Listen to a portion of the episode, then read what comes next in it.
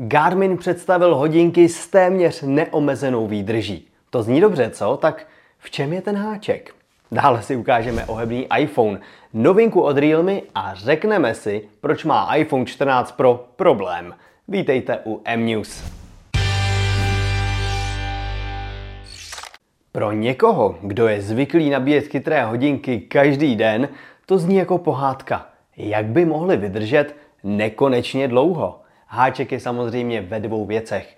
Garmin nabízí precizní sportovní měření a kvalitní zpracování, ale na přehršel aplikací například musíte zapomenout. Nové hodinky Instinct Crossover jsou hybridní a kombinují tak tradiční analogové ručičky s displejem. Hodinkami můžete platit, mají GPS, měření všeho druhu a zvládnou samozřejmě zobrazit upozornění.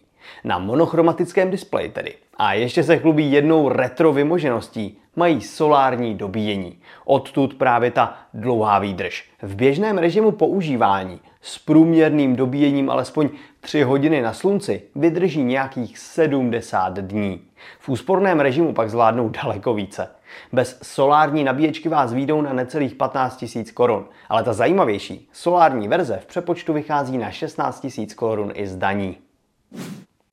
O tom, zda Apple pracuje nebo nepracuje na vlastním skládacím telefonu, se mluví již dlouho. A zatímco žádného oficiálního oznámení se jen tak nedočkáme, vzali fanoušci, jako vždycky, věci do vlastních rukou. Hongkongský youtuber představil projekt, na kterém se svým týmem nějakou dobu pracoval. Povedlo se jim přestavit iPhone na skládací Včko. Provedení je samozřejmě dost hrubé a jednotlivé komponenty si taky museli vypůjčit i z dalších telefonů, třeba z Motorola Razr. Ale základní myšlenka je tady jasná. Display iPhoneu pak samozřejmě není na ohýbání připravený a dlouho tedy moc nevydržel. Vzbuzuje to ale otázku, zda by po Včku s logem nakousnutého jablka nebyla scháňka. Partnerem videa je mobil pohotovost se svojí revoluční službou, v rámci které si nový iPhone, Samsung nebo Xiaomi můžete pořídit klidně jen za 100 korun měsíčně. Více se rozvíte na mp.cz lomeno revoluce. Pomalu se blíží i nová generace dostupného a populárního modelu od Realme s prostým označením Realme 10. Telefon byl právě představen a chlubí se hned několika zajímavými parametry. Potěší Super AMOLED display s 90 Hz obnovovací frekvencí. Navíc s perfektním jasem až 1000 nitů nebo ochranou Gorilla Glass 5. Chválit můžu i za chipset Helio G99, který má dost výkonu. Překvapivá je ovšem nabídka foťáků. Hlavní snímač s 50 megapixely bude asi podávat celkem očekávané výsledky, ale kdo byste tady hledali ultra širokoulý snímač, budete zklamáni. Minulá generace telefonu ho přitom měla. Cena základní varianty by měla vycházet na 6,5 tisíce korun i z daní. O dostupnosti na evropském trhu ale zatím nemáme zprávy a tak si na českou cenu musíme ještě počkat.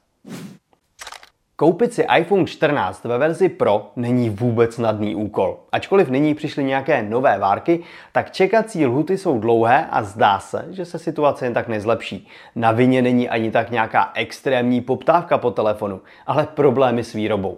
Čínský závod, jehož název se tady nebudu snažit ani vyslovit, musel kvůli opatřením proti COVID-19 výrazně omezit provoz.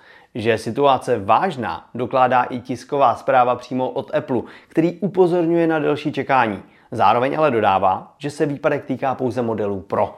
Kdo si tak brousil zuby na vlastně loňské železo, může zůstat v klidu. Představa, že nám Apple doručí z vlastní Představa, že nám Apple doručí skládací iPhone, když má potíže i s celkem běžným modelem Pro, se zdá trochu úsměvná. A to je z dnešního vysílání vše. Novinky ze světa telefonů a technologií najdete na mobilenet.cz a já se na vás budu těšit zase příště.